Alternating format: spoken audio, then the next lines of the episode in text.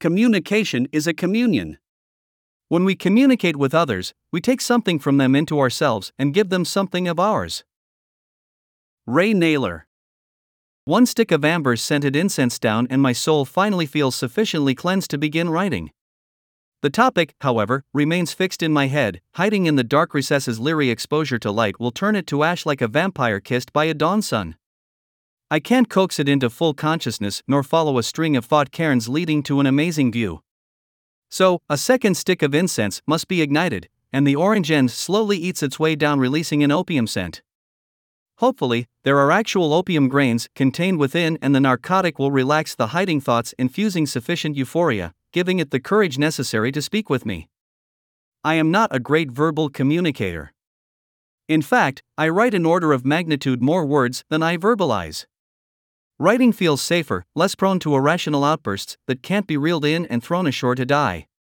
Actual dialogue with another human being too often veers into tangents over which I have minimal control, forcing me to accept soul intimacy with another. I'm fine with receiving but fear giving from my own soul. The intimacy can be overwhelming. Mostly, I am content to dwell in my own silence, communing with the never ceasing dialogue where I can, typically, control the narrative until that narrative controls me. My current internal nag is that I feel I'm in a state of limbo. I'm either between jobs or between losing my last job and never working for the corporate world again, instead, enjoying the fruits of almost 40 years in industry. It's almost a Clash song should I stay or should I go? Rock the Casbah.